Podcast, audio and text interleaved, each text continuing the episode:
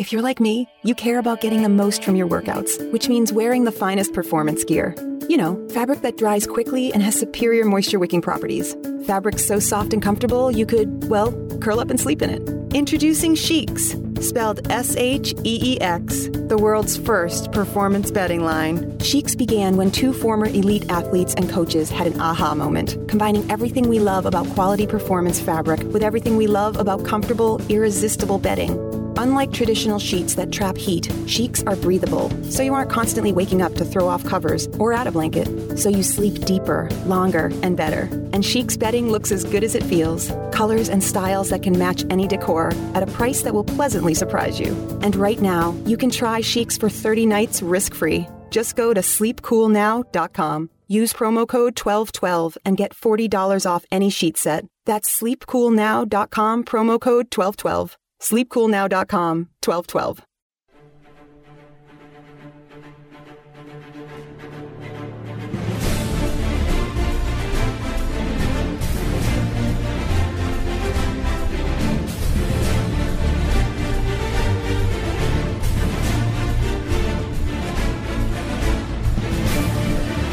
This is hour number two of the World According to Zig podcast. My name is John Ziegler. I am your host. Our website is freespeechbroadcasting.com, where you can check out each and every one of the articles that I write for the website Mediaite, which focuses on media criticism, which there is a lot uh, to go around these days and for good reason. So make sure you check out freespeechbroadcasting.com for that, as well as uh, some interviews that I do from time to time, including an interesting one on the Penn State case, which I did with a radio station in Boston this week, uh, which I urge you to check out because most of the time when I do these interviews at this point, since the story is so dead, the uh, interviewer is someone who has caught wind of my work and thinks, wow, this is really interesting. I never heard about this side of the story or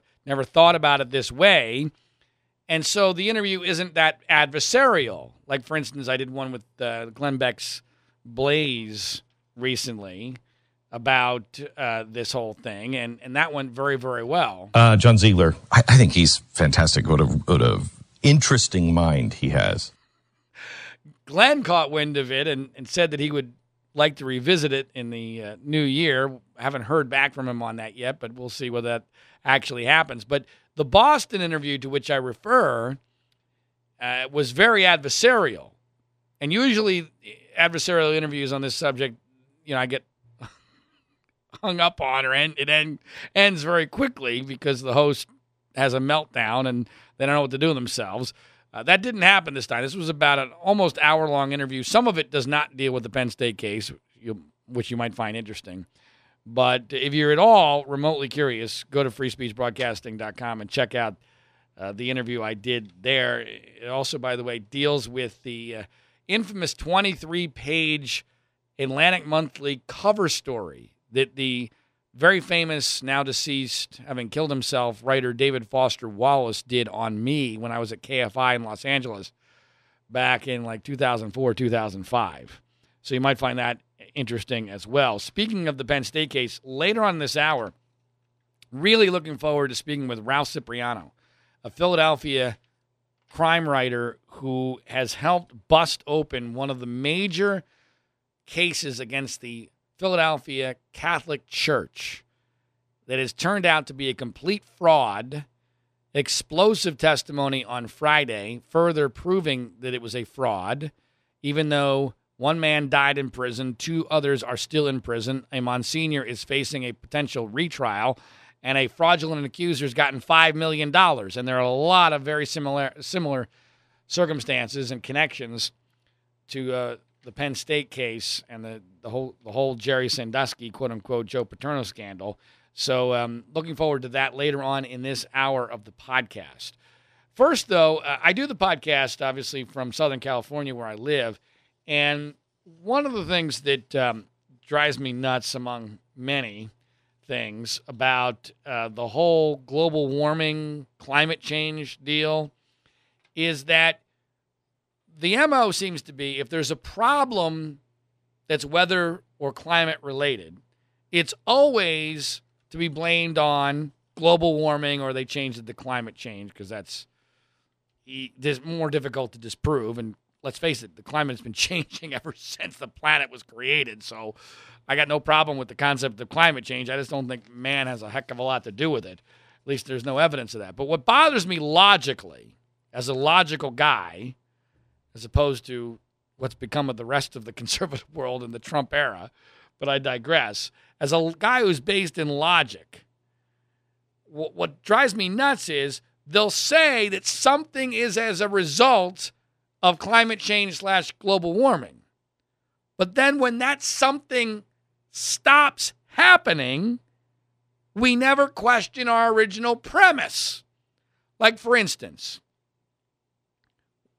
we keep getting told that there's going to be massive amounts of tornadoes and hurricanes because of climate change.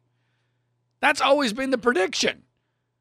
Yet, in recent years, if anything, at least here in the United States, we've had a decrease in the number of tornadoes and major hurricanes. But to me, even more telling than that is what's happened in the issue of drought, which has been big here in Southern California for the last several years, because no question about it, we have been in a drought. No doubt. Well, this week, in my view, after this week, we are no longer in a drought. Now, I realize that depends on how you define drought. But this week, we got crushed. In fact, uh, in Mammoth Mountain, 15 feet of snow. 15 feet of snow. The there, there are certain areas that are 161% of normal snowpack for this time of year. 161%. Even under the standards used by the climate people, by the the drought people, the, the government uses, even by those standards, about half the state is no longer in any drought whatsoever, and almost none of the state is in severe drought. And it's important to rain throughout the state, mostly in Northern California, and snow in the mountains. The way that our water system works, which is incredibly inefficient, but the way that it works, it doesn't really matter that much how much it rains for instance, in Southern California. It matters how much snow we get in the mountains. That's what matters. And two years ago, very dramatically, Jerry Brown, governor of California, went up into the mountains and showed how there was almost literally no snowpack left. I think this was in like March or April to illustrate just how dramatic the drought was, and it was blamed on climate change, global warming, and we changed all sorts of laws and rules and restrictions on water use. All, all sorts of things got influenced by the notion that we are in a historic drought and it's because of climate change. Well, wait a minute. Hold on. Now, granted, who knows what's going to happen this summer, but as of right now, there is no concern about water in California. None. And you know why? Because this is all cyclical. Cyclical. It's all cyclical. When you have an area, especially in Southern California, where the rainy season is remarkably short, just by the nature of the law of averages, you're going to go through periods of drought because if you miss one or two rainy se- seasons, which is incredibly easy to do, guess what? You don't have much rain at all for a couple of years. But eventually that's going to turn around, especially when you're a body of land that's next to an ocean and the weather moves from west to east from the water over your landmass. And so it just it drives me crazy that we never go back and say, well, wait, wait a minute, hold on. You were telling us this was because of climate change, global warming. Now that it's gone, doesn't that mean there's no climate change, global warming? Oh, well, I'm sorry. That I, that would be too logical. And by the way, this is not the only situation this has happened. In fact, during the Obama administration, this has happened twice before. Florida, although technically this might have been Bush and Obama, but Florida went through historic drought in the mid 2000s, like 2006, 2007 area. Well, why did that happen? That happened because they went a few years without a hurricane. By the way, they're starting to get a little bit of, not much, a little bit of drought now in Florida. Why? Because they only had one major hurricane this past year. That's the nature of Florida's weather. They get their rain, a lot of it, through hurricanes. Similarly, Texas. Texas went through a massive drought during the Obama administration, and now that's gone. Why? Because they got crushed by rain last year. Again, it's all cyclical. And by the way, interestingly enough, I and I did the research to the decimal point, the amount of the United States that is not in drought, which is over 50%, I think it's like 58 point something, is exactly the same today as when Barack Obama took office. Exactly. By the way, this is a guy who, among his promises, was that, that he would stop the rise of the oceans.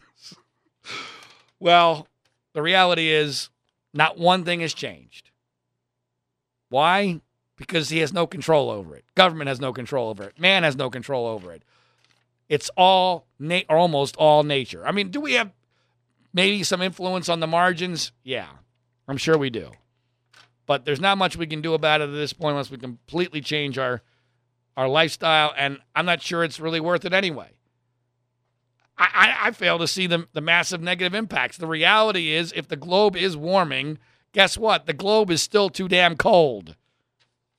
And by the way, it's not only just been rainy this fall and winter in Southern California, it's been cold by comparison, not like it is the rest of the country. I get that. I'm not bitching about it, but it's it's been the coldest I can remember having lived here in 13 years.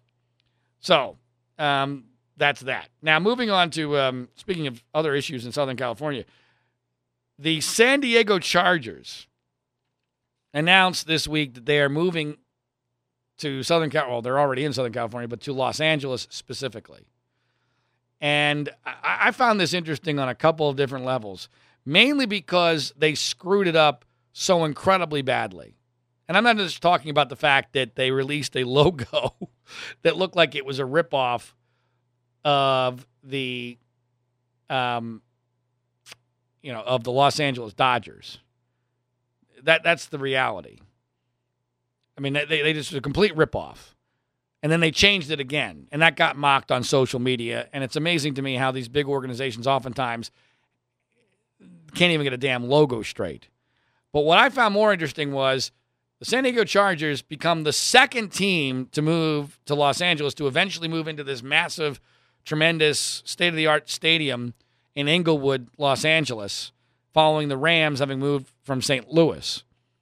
But they could not have possibly done this in a worse fashion.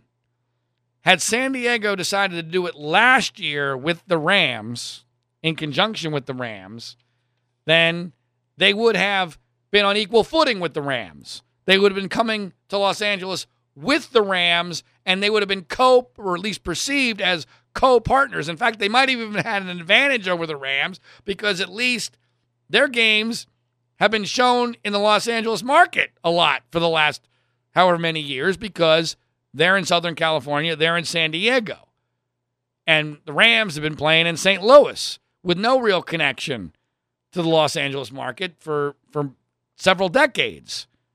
Well, they blew that because they still thought they might be able to finagle a stadium out of San Diego.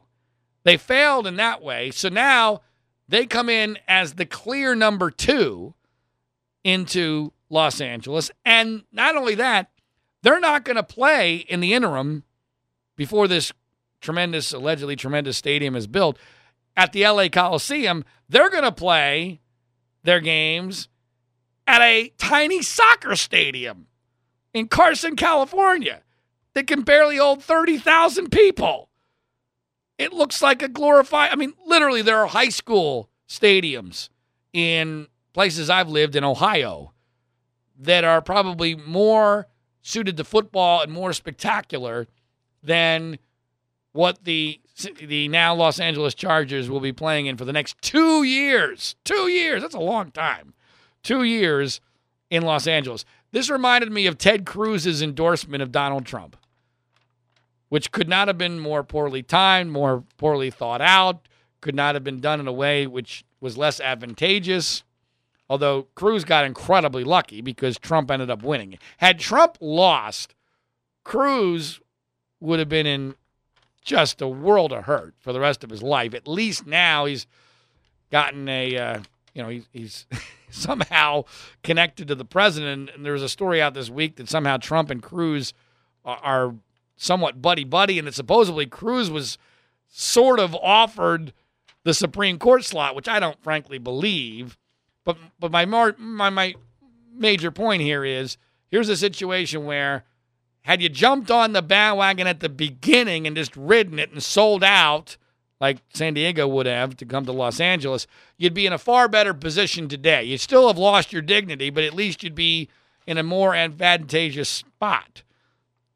So the Chargers, I I think, um, really blew it here, and I I just don't see how Los Angeles, who couldn't support an NFL team in a completely different era I mean, when you think about it logically, I know logic shouldn't count anymore, but Los Angeles lost both the Rams and the Raiders.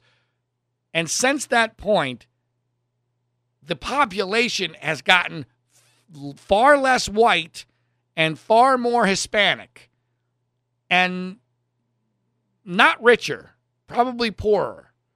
So that's how the demographics have shifted since the time when we could not support either the Rams or the Raiders sufficiently. So now you're going to add during that time period a whole bunch of people who historically have very little interest in NFL football, most of which most of whom don't even speak English. And now you're going to stick two teams back in that city. That just doesn't make any sense to me from a financial standpoint long term, especially when neither franchise looks like it's going to be a, a major winner, which is all that really matters in Los Angeles. Speaking of football, you wouldn't know it because we've already forgotten about it, even though it was only a few days ago. It might as well have been years ago. College football held its playoff championship game this week.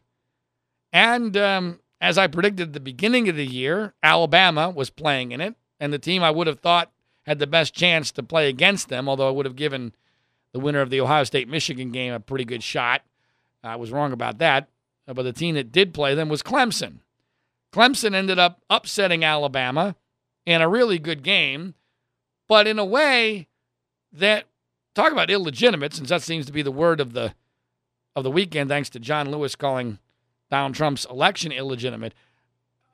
I'm not a big Alabama fan. I respect them for what they do and how good they are.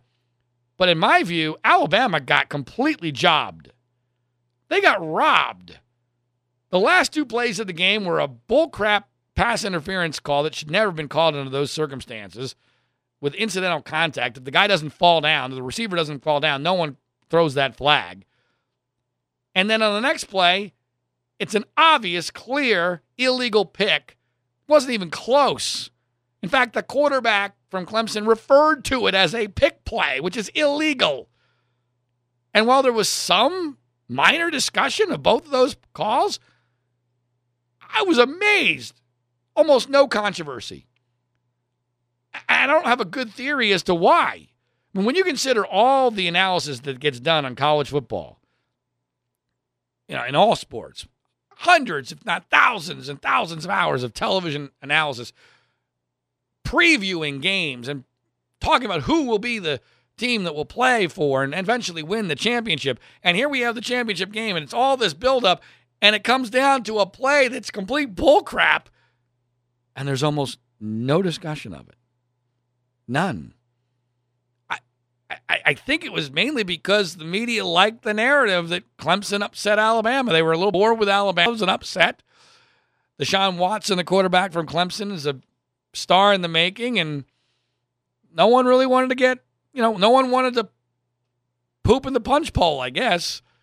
I, it didn't make any sense to me because I thought Alabama got jobbed. And by the way, not only does the controversy get almost no play, Clemson winning got almost no play. It, I don't know.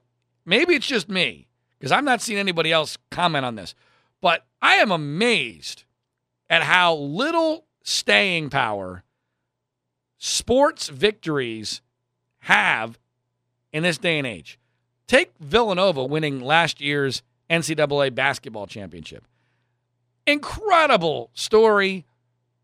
The last few seconds of the game were the greatest I've ever seen for an NCAA national championship. I mean, you couldn't have made a movie that was any better. You had the coach Jay Wright with a spectacular reaction, upsets, know, upset Cinderella story, major market Philadelphia revisiting one of the most famous NCAA basketball championships of all time when Villanova beat my alma mater, Georgetown, in 1985. I mean, all sorts of ingredients that would make this memorable. Like a half hour later, it's forgotten. The next day, forget about it. You see nothing in the national news media about it. Same thing with Clemson.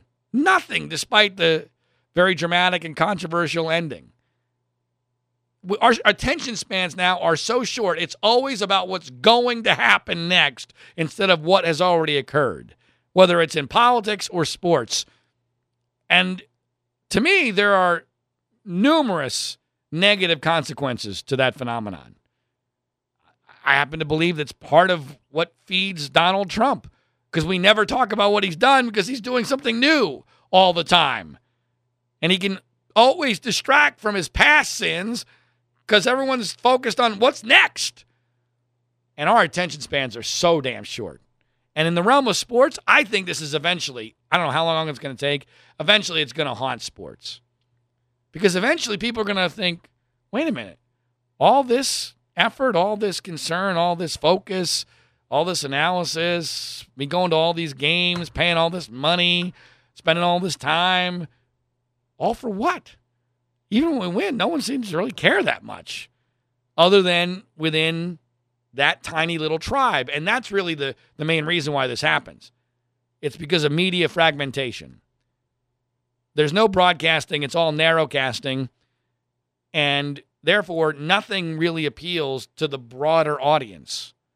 Let me give you a really good example of how and why this has happened. So, the national championship game is on Monday it's an ESPN ABC property. In the old days, you know, like 15 years ago, 10 years ago even, a national championship game like that would be on ABC. There would have been, you know, maybe one of 10 to 15 networks that really had major audiences. And if it's on ABC, that makes it a big deal inherently. Everybody knows if it's on one of the big four networks, that means it's important. Well, guess what else would happen? ABC wouldn't be airing The Bachelor, which is what happened on Monday night. So ABC's running The Bachelor in, in competition with its national championship game, which is on ESPN, which they own. Now, what does that mean? That means my wife and I don't watch the game together, and it's much more difficult, much more difficult for me to even watch the game, to get permission to watch the game. And I'm lucky that I get to watch the game on the primary television in the Ziegler household, but she's not watching with me. Now, what difference does that make? That makes a big difference. Not just in, in my ability to watch the game, but in the impact that the event has. Because, for instance, in the Ziegler household, it had zero impact. Not that it would have had a massive impact, but I can't even say, hey, honey, did you see what happened there? Isn't that amazing? What a game. She has no idea. She doesn't care. She's watching The Bachelor. So we're now so catering to the ardent sports fan or the ardent political person that anybody who's not in that demographic just gets forgotten. They're being placated in some other way, which diminishes the impact and the power of the event throughout the whole country. And eventually that has consequences. Because I, I honestly believe that a lot of sports fans are responding and reacting to events as if they are really important based upon the way things used to be. They're basing it on memories. It's not reality anymore. Even the Super Bowl, and I, I use this example all the time because I think this is the greatest illustration of our focus on the future as opposed to the past. The pregame show for the Super Bowl is usually four or five hours. The post game show, depending on how fast the network wants to get to their new show that they're going to promote after the Super Bowl to take advantage of the Super Bowl ratings, is about 20 minutes. So we have four or five hours of pregame show, 15 or 20 minutes post game. And as a guy who likes to look at what's actually happened in the past and evaluate it and analyze it and try to learn from it, that's frustrating. It also takes away a lot of the fun of the whole deal. Now, speaking of college football, obviously, if you know anything about me, you know that I've spent way too much time and effort and destroyed way too much of my life and my career investigating the whole Penn State quote unquote scandal, which I started believing five years ago plus that Joe Paterno, former head coach, now deceased, who got fired in November of 2011 after Jerry Sandusky got arrested, that he had been railroaded, that the story involving him made no sense. After investigating it for far, far, far too long, knowing more about the case than any human being ever should and, anyone else does, having interviewed Jerry Sandusky in prison not once but twice for numerous hours, having gone on the Today Show to do interviews with Matt Lauer not once but twice, having written a couple of online books, having a, a fake accuser in the Penn State system that has been taping surreptitiously in a sting operation, uh, conversations with a, a, major lawyer in the case, which have been re- amazing, although I've never released them for a number of reasons.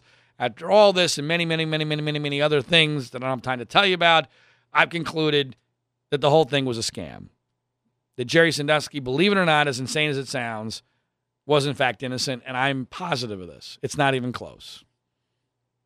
That's the most amazing part of the whole damn story. It's not even close. And if you know the basic facts of the case, you would agree with me. And if you're curious, just go to my website, framingpaterno.com. Not a conspiracy theory. In fact, I'm the only non conspiracy person in the whole damn case. The framing was intended to be figurative, not literal. Framingpaterno.com.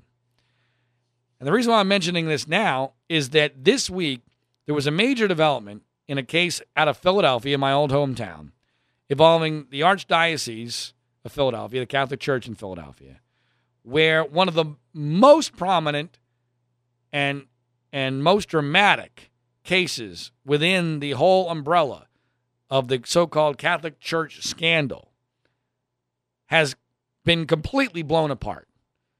Because we now know that one of the primary accusers in a case that sent four people to jail, one person died there, two are still there, one person, a Monsignor, has had his conviction overturned and is awaiting a potential new trial, all because of one guy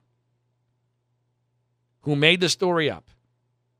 And it's obvious he made it up. He got paid $5 million but it's clear the story was made up.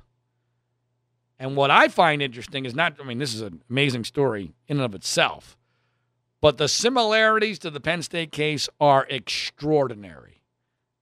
I couldn't make them up if I tried, including, by the way, that this fake accuser has the same attorney as the primary accuser against Jerry Sandusky. And that's not the only similarity they have. Their stories are almost identical, and the reaction to them by prosecutors and by the news media has been almost identical. So earlier today, I spoke with Ralph Cipriano, who is a reporter, used to be a Philadelphia Inquirer reporter. He uh, writes for bigtrial.net. He has been investigating this for years and there was a major development on Friday further proving that this accuser was a scam artist and that the entire case was a sham and that the prosecutors should have known or did know that it was a sham. And so here's my conversation with Ralph from earlier today. Ralph Cipriano, welcome to the podcast. Thanks, John. Happy to be here. Uh, thanks for uh, doing this. I'm really looking forward to uh, hearing some of the the uh, nuts and bolts of this remarkable story. And I, I know we could talk about this for hours, but give our listeners just the the basics of what this accuser, Danny Gallagher is his name, what mm-hmm. he alleged, what damage was caused, and how that story ended up disintegrating to where we are today. Well, it's a pretty sad story involving a you know complete failure on the part of law enforcement and the news media. And uh, you might be familiar with that syndrome, yeah, a little bit. Here's what happened. Um, for, it, it all started in 2005, where we had a grand jury report that came out about the Philadelphia Archdiocese, and it got everyone in town pissed off. Basically, what happened was we had um, the uh, the district attorney was able to get into um, the uh, Archdiocese secret archive files, and that was basically a pile of documents that they kept in a safe, and they revealed all the sex crimes of priests in the Archdiocese that had been covered up since the 1940s. And when they really dug into it, into modern times, there were about 60 priests that had uh, molested and raped hundreds of kids, and none of it was within the statute of limitations. And everybody in Philadelphia went nuts. And um, a couple years later, we had a new district attorney come forward, and he knew that there was basically a lynch mob uh, mentality towards the Catholic Church, and some would say, including me, rightfully so. That's when our new unscrupulous district attorney, Seth Williams, uh, went forward with the prosecution. And he found two alleged sex abuse victims, and this Billy Doe kid, Danny Gallagher, was the star of it, that fell miraculously within the statute of limitations.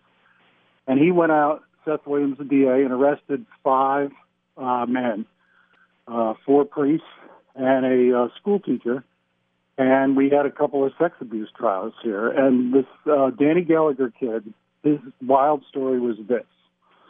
He claimed that when he was a 10 and 11 year old altar boy at St. Jerome's Parish in northeast Philadelphia, that he was viciously raped in three separate attacks by two priests and a school teacher. And uh, the details of it, which he first told to his drug counselor and to social worker for the archdiocese, were horrendous and I, I don't know how graphic you want me to get with this stuff, or do you want to break in, John, or but that's that's what happened. You can look. This is a podcast. You can t- say whatever you want. Tell us the truth. well, uh, the truth doesn't involve any of what I'm going to tell you now because Danny Gallagher's story, you know, revealed to be not true. But anyhow, he claimed in the first attack, at, after the 6:15 a.m. mass, the uh, priest involved, uh, the, the priest accused, Father uh, Charles Engelhardt, walks in to the sacristy and catches little Danny Gallagher putting away the sacramental wine after Mass and proceeds to uh, viciously, anally rape the kid for five hours. He locks all the doors of the sacristy. Five hours? five hours in this little tiny church, and viciously attacks and rapes this poor, helpless little kid and at the end, he says to him, "If you tell anybody, I'll kill you." And, and there's all sorts of you know slapping him around, vicious stuff. Gallagher then claims there were two more attacks and where he was tied up and punched and kicked, and his life was threatened. And the stories are, you know, the priest makes them, uh, you know, suck the blood off of his penis. There's one crazy story after another.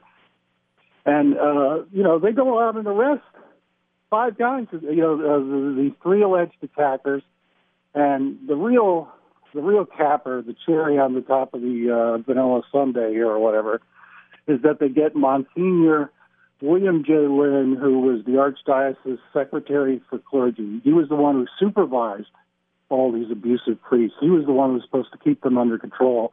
And they got him for endangering the welfare of a child.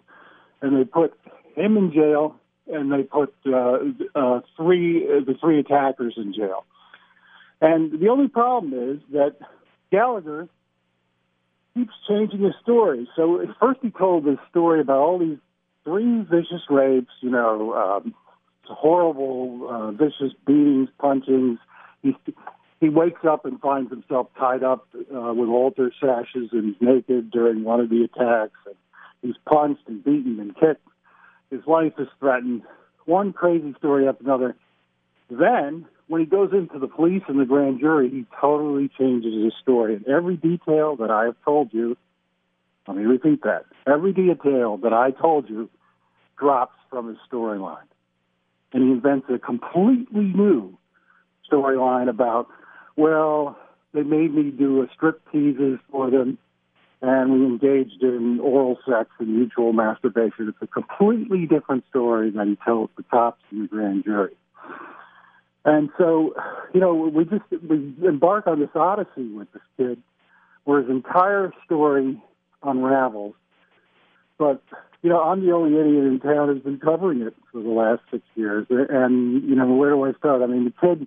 Okay, well, but but it's clear. It's Yeah. important to point out there were convictions here, and in fact, uh, three people uh, went to jail. One of whom died. Two of two of whom are still there. Yeah, four people went to jail. Right. Four well, people went well, to jail. well, Yeah. one of them, one of them got out because his conviction has been been overturned. Oh, Right. And so, so currently there are still two people in jail uh, Yep. for, for oh, on the word of this Danny Gallagher uh, accuser that, to which you refer. One guy dies in jail because of his accusations, and he gets paid five million dollars in a settlement by the Archdiocese of Philadelphia. And you uh, are convinced and have been writing, and you're you're right. You're the only one that's been covering this. You you wrote, in fact, in Newsweek, this guy is a complete fraud. How did you come to to get on this story, and and what convinced you that the story of Danny Gallagher was in fact a fraud? Wow. Well, look, uh, I, if I back up to when these trials, when the grand jury report first came out in 2011, I was in a mentality like many other people. We wanted, you know, we wanted to see somebody pay over at the church, and so I, when I sat through these trials, I was rooting for the prosecution, and I thought every one of these guys was guilty. A defense lawyer that I know whispered in my ear, "I know you're never going to believe this, this kid made the entire story up. And so I started to check into that storyline.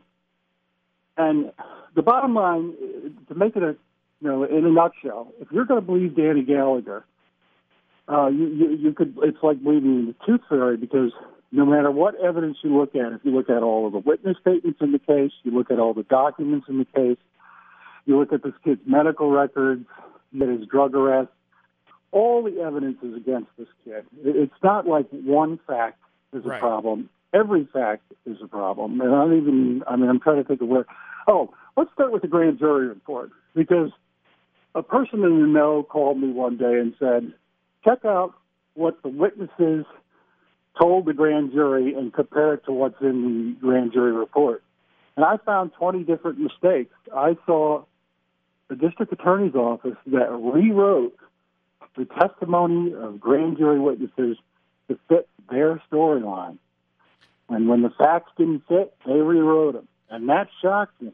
Uh, that was one of my first major stories about this, where I basically Let, us be clear what you're talking about here. So there's a grand Okay. jury, and by the way, in a grand jury, for people that don't know, the prosecution runs the show. They they Yep. can they can come up with almost anything they want, and once no they defense lawyer is even allowed to speak. right, and so then once they throw whatever they can against the wall, they took what was there, and then they even manipulate that. They put it into a report, and then once it's in a report, they can leak that to Yep. to members of the news media who are morons, most of them, and who and who uh, don't understand the nature of this, and all they care about is it's a good story and it has the perception of credibility because after all grand jury sounds really important right and so Sure. and, and so this is how these stories they be they, they get on a life of their own that once they're in the mainstream uh, then they become quote unquote true. And now, especially given the, the nature of the allegations, I mean, nothing's worse than child abuse, especially when you're doing it on behalf uh, of God or the church. Th- th- There's a now all of a sudden, your life is over as an accused. You you can't you can't even defend yourself because we lose our minds over this. Logic And, uh, logic and yep. facts go out the window, right? Am I where am I wrong? You're 100% right, and there's one added element to this. With the news media cooperating, the district attorney proceeded to hang these accused defendants out to dry publicly. But the victim, uh, they gave him, you know, they called him instead of Danny Gallagher, he was dubbed Billy Doe, and they protected his identity. Uh, to this day, his identity is. Well, let, let's talk about that for a second, okay? The guy's name is Danny Gallagher, and and and at, Right. at your at the website that you, that I, do you run it or write for it, the BigTrial.net. Uh, Yep. You you um you, this is where you can find BigTrial.net is where you can find most of uh, your reporting on this, and if you Google. Uh, this story in Newsweek, you did a, a great expose on it. But you use the name Danny Gallagher, which is 100% accurate. The Philadelphia Inquirer, in their story on this, what happened on Friday, which we'll get to momentarily, they're still referring to him as Billy Doe, right? Yep, and which, which to me is outrageous on so many levels, but it's more than outrageous ethically. As you say, it protects him because Yep. he, he can live his life with his $5 million with no real blowback because no one around him knows it's him. Yep, And exactly, 100% right. And by the way, not only does that make his life easier, it lets him get away with it because if everybody knew immediately that Danny Gallagher was making this accusation, people who were around Danny Gallagher back when he was at the time of uh, of these allegations would go, "Wait a minute. He, he never said anything about this. This doesn't fit with what I know. Or, you know, I know this about Danny Gallagher. And by the way, here's a picture of him giving the finger in a Yep. selfie where he looks like a a a, a drug a druggy uh, rapper, which uh, I've posted on on my Facebook and internet pages, which I think a picture does uh, tell a thousand words.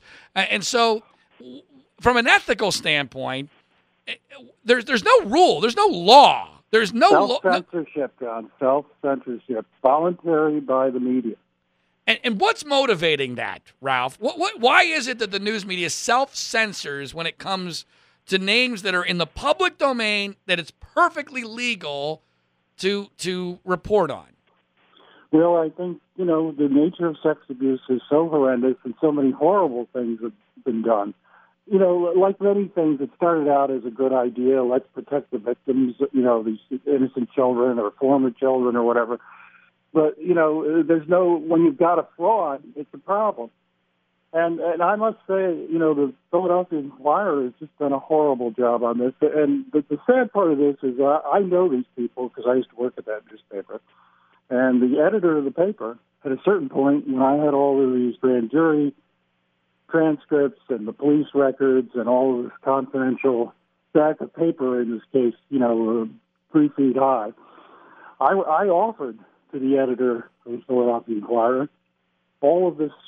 I offered to bring every document that I had in this case down to him. I offered to take his police reporters around to meet every source I had. And I said, as a public service, you know, I, I'm a little blogger. I've done what I can with the story, but I'm not getting any results. If I'm right, you know, we've got four innocent guys in jail. As a public service, you ought to look at this. And they said, thanks, but no thanks. And in every turn, when they have had a choice to examine this story, they have chosen willfully not to. And they've, you know, time after time, they've reported this, you know, uh, the, the grand jury report is honest and the truth, and this kid is a, a is a true victim, and it's all, it's all lies. Boy, your story is is so incredibly familiar to what I have experienced on the en- entire Penn State story. Although I believe that the Penn State story, the resistance is even greater because of what I refer to as the steroids of the Joe Paterno firing, which invested the news media in a narrative that they will never give up. I mean, they are like five year olds with Santa Claus. Uh, you, you cannot tell a five year old that Santa Claus doesn't exist. They have no self interest in that. And the, and the news media is the same way on, on the, these stories in general. I'm a little surprised that you got so much resistance on this. Was it because no one wanted to admit that they were wrong? Was it because of the nature of the allegations? Is it is it because of the Catholic Church? What, I mean, that's pretty extraordinary for a newspaper. Here you are, a former respected Philadelphia Inquirer reporter. You're saying, "Look, this case is a fraud. Here's the proof," and they're not even interested in looking at it. What's It's amazing, isn't what's it? what's going on there? It's amazing. Well, I got to tell you, you know, I used to be the religion reporter at the Inquirer, and that um, eh, that's another story, but we won't go into that. But I'm saying there's a bias against the Catholic Church. There's a bias uh, in typically in the news media. There's a bias against religion and religious people, and certainly the Catholic Church. And uh, so you've got a huge bias there, and you've got a known storyline. You know, of these pedophile priests and their collars, and these innocent children being raped and it's a storyline that they fell in love with, and they can't see around it. And I understand it because at that when I those trials began, I was one of the people screaming for blood and burying the archdiocese every chance I got. But when I looked at the evidence, it wasn't true. None right. of it's true. Well, as if truth means anything anymore, but that's another story for another day. So, so let's get to what happened on Friday. So, you had already written extensively about this, and in fact, in, in Newsweek, although the, the rest of the media hadn't really fully accepted this. Is, is No. that a, is that a fair assessment? Right? Yeah, and, and it's sad because two psychiatrists examined this kid uh, extensively, and they came to the conclusion that he was lying. And uh, and I must tell you, before you know, I just let me just give you a little bit of this stuff. Before this kid went in and told you know all the authorities that he'd been he had been raped at ten and eleven by these uh, two priests and the school teacher, in his medical records, and he's been in like 28 different drug clinics and rehabs and all. He told he he, has a long history of lying to his doctors about sex abuse, among other things. And he told the, the before he makes up the stories about being raped at 10 and 11 by two school two uh, priests and a school teacher, he tells all his doctors he was molested. Take a deep breath now. Are you ready? Molested at six by a friend, sexually assault, uh, sexually abused at six by a neighbor, sexually assaulted at seven by a teacher, molested at eight or nine by a friend, and sexually assaulted at nine by a 14 year old. He makes all of those allegations. He tells his doctors he's a paramedic. He tells his doctors that uh, uh, there, there's so many other stories he told me. But anyhow, here's the real bottom line. He later admits everything I just told you isn't true. It's all false. He admits that. This is the guy that is becomes the DA star witness. So Well- how can you trust anybody like that? Well, but of course, see the um, and, and I believe these people are terrorists. The the and, and they're probably well intentioned, but the the so-called child sex abuse advocates, oh, they're lunatics. yeah, they believe that um, anything that you do to even remotely question an accuser is an attack on all legitimate victims. That's and, right. And and they also, by the way, believe that um, they've they've created rules. The rules of engagement make it impossible to defend yourself because there is no such thing as proof of innocence. Everything is an indication of guilt, and I mean everything. In fact. Uh, there are those who will tell you, and this sounds crazy, but I, I'm, I'm guessing you're going to back me up on this. They're going to tell you that that um, that this guy claiming that he lied about other sex abuse is actually proof that he was abused at other occasions. Because That's exactly right. I mean, that's how insane this gets. So they believe that when a person, uh, and I've talked about this and I've written about this, they believe that when a person stands up and makes an accusation of sex abuse, he suddenly sprouts a halo, yes, the heavens open above him, yes, and every word he utters is truth. That's a hundred percent right, especially when in the in the Penn State case when there's a hundred million dollars on the table and, and the narrative has never been better for these mm. people. But all right, so let's go. So with this background, and then there's, there's other elements of how the, and why this happened that I want to get to, but I also want to make sure that we we get the nuts and bolts. So so, so so on Friday there's a hearing as uh, onto onto whether or not this Monsignor Lynn, who had his prior conviction based upon the testimony of da- Danny Gallagher, uh, overturned, on whether or Twice. not Twice. twice. Okay. Twice. I didn't know that. Okay. Oh, so, yeah. So so he the, a hearing on whether or not he will be retried. And in, That's correct. and Even though he served 33 out of his 36 month minimum sentence, and he spent 18 more months on how to house arrest, the district attorney in this case, Rufus Seth Williams, wow. wants another pound of flesh out of this guy, and he wants to retry him when the most he can get, the most, is three extra months putting this guy in jail. Well, that's just Makes no sense. that's just stupid because when you're dealing with an accuser that's already radioactive, you would think they would just want this to go away. I mean that Exactly. Okay, but, Yep. but but let's talk about what happened because they they I don't know if they knew Extraordinary what happened. Okay, this is this is amazing. Especially, it's even more amazing now that I've learned this because this makes no sense from a political Right. standpoint as to why you would make yourself vulnerable to this. So, so a detective takes the stand. Not just any detective, but the detective who led the investigation. Right. The, the, the, the, guy who led the district attorney's investigation, the one who talked to Danny Gallagher, Danny Gallagher's mother, Danny Gallagher's father, Danny Gallagher's older brother, all of the priests and all of the teachers at the school where little Danny claimed he was raped. This guy gets up on the stand and goes through a litany, a litany of um, you know uh, of all the things he questioned Gallagher about the inc- factual inconsistencies in his many many stories, and he says he came to the rock hard conclusion that he didn't believe Gallagher because there were so many inconsistencies in his crazy stories, and when he confronted the kid time after time, the kid would put his head down and had no reaction other than to say he was high on drugs, and the detective knew he wasn't high on drugs when he gave these crazy statements. So it's just the, the specter of having the, Okay. the lead detective for the DA's office cross party lines here and testify on behalf Right. of the defense.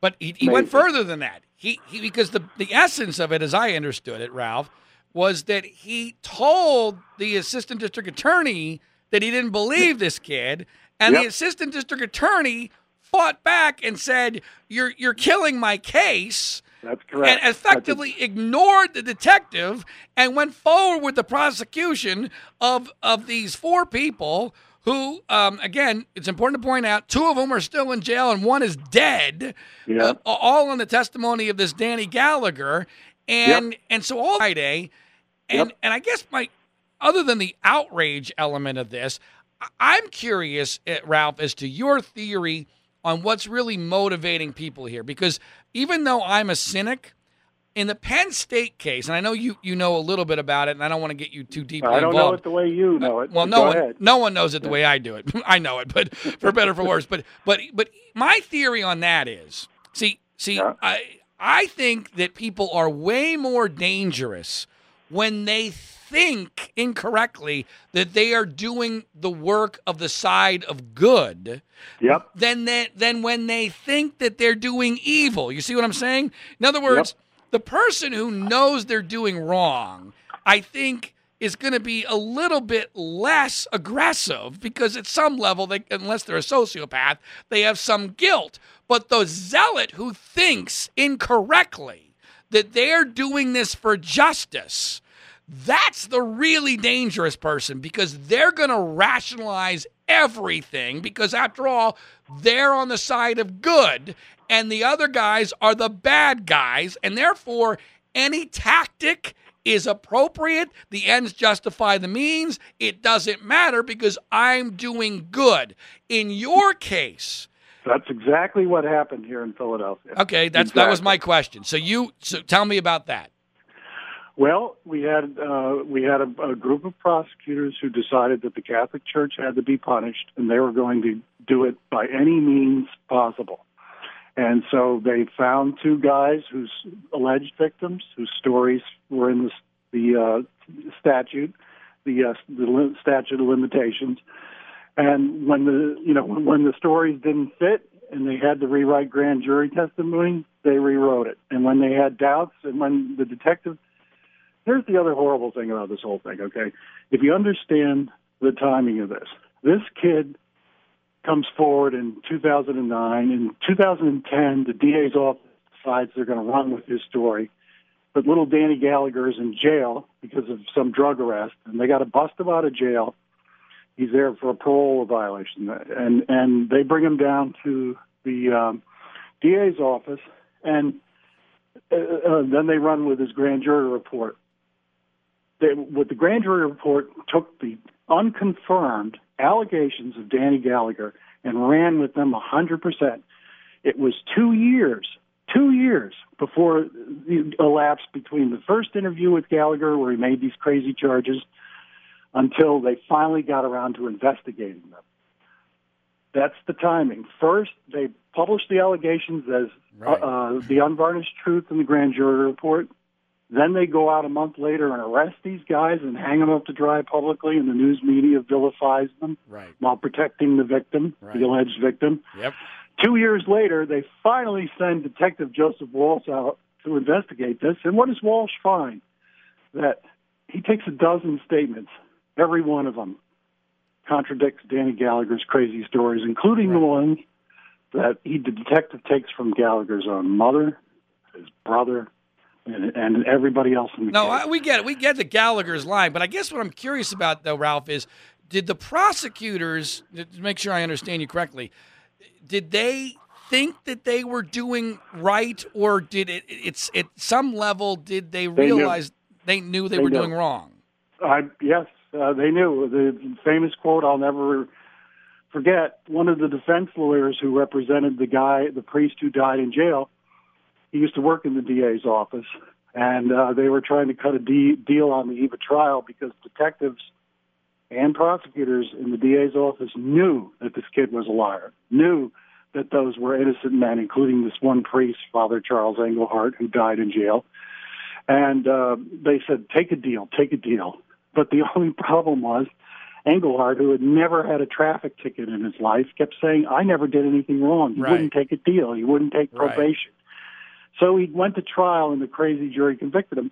But the famous quote I'll never forget is uh, the uh, first assistant district attorney asked Father Engelhardt's lawyer, why won't your guy cut a deal? He can save himself. And the, the defense lawyer says, here's our problem with the case. My guy is a paragon of virtue, and your guy is a lion's sack of shit. Right. And the, the, the first assistant district attorney says to him, there are people in this office who agree with you. so they knew. Well, they knew. See, now that goes against my my being generous theory that they, they just think they're doing it because they're on the side of good. Uh, you're, you're thinking that, that maybe there's something more nefarious going on. Maybe it's a mixture of, of both, depending the on ends. Uh, uh, the ends justify the means. No, I get and, I get that, but um, but you what you said you said something really important there though that really resonates with me because again, it, you know, my prism is the Penn State case. My view of the Penn State case is that what happened there was the black hats and the white hats got reversed in the yep. first two days of the story, and everybody misinterpreted who the bad guys and the good guys were.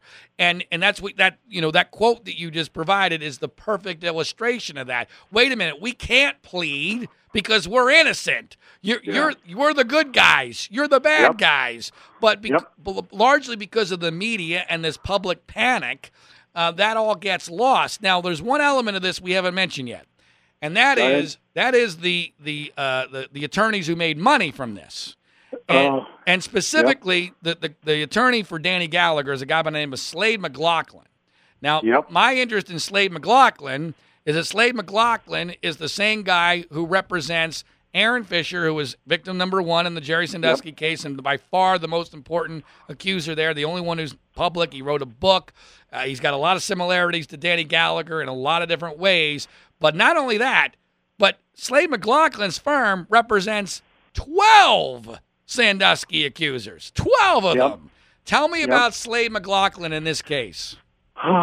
well, uh, Slade McLaughlin, you know, represented a guy that, you know, I mean, uh, if the detective who investigated him knew he was a fraud, and I knew he was a fraud, and people in the DA's office knew he was a fraud, anybody with a thinking brain evaluating his insane stories and all of the contradictions would have to conclude that this guy was a less than truthful uh, victim, and you know you're stealing money here. That's the way I look at it. Somehow these guys also get white hats. That they're Yeah. that they're fighting for the victim when they're getting 30, 40% of the payout. I mean, Slade McLaughlin made at least at least um, over a million dollars on the Danny Gallagher case, right? I mean, the- Well, the, you ought to give it back. I mean, you know, it's stolen money. I mean, the and the other the thing that really makes me sick. I don't know, John, how Penn State played out. You can fill me in, but they tried to keep the settlement secret here, and Yeah. a few people in the know told me about it, and I was happy to print the money, what what he got. But I mean, the secrecy on top of secrecy on top of secrecy. We got a grand jury, everything's secret there. We don't reveal the victim's name. All of the pretrial hearings are done behind closed doors. We're sealing records left and right. It's one level of secrecy on top of another. And then we're going to have a civil case where this kid is looking to cash in on his quote unquote pain and suffering.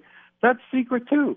It's unbelievable. Well, just so you know, in the Penn State case, I happened to have a conversation today with someone very, very much in the know uh, about the, the fact that um, when there was concerns brought up about the incredible lack of vetting of the Penn State settlements, and trust me, there was none. Uh, the Penn State response, get this, put your hat on for this one. The response, this was the official internal response. Well, look, we didn't need to vet them because their attorneys vouched for them.